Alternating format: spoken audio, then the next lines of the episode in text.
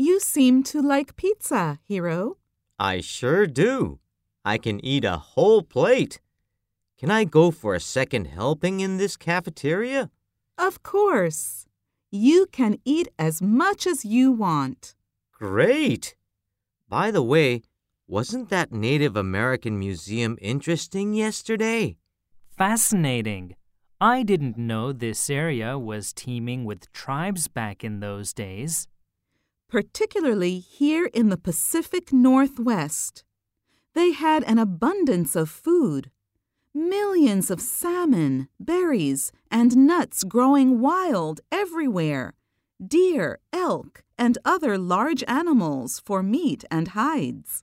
And since they did not need to struggle for nourishment like Native Americans in the Southwest, they had time to evolve higher culture like arts, craft making, and elaborate clothing. It is interesting that they had commerce with tribes from far away.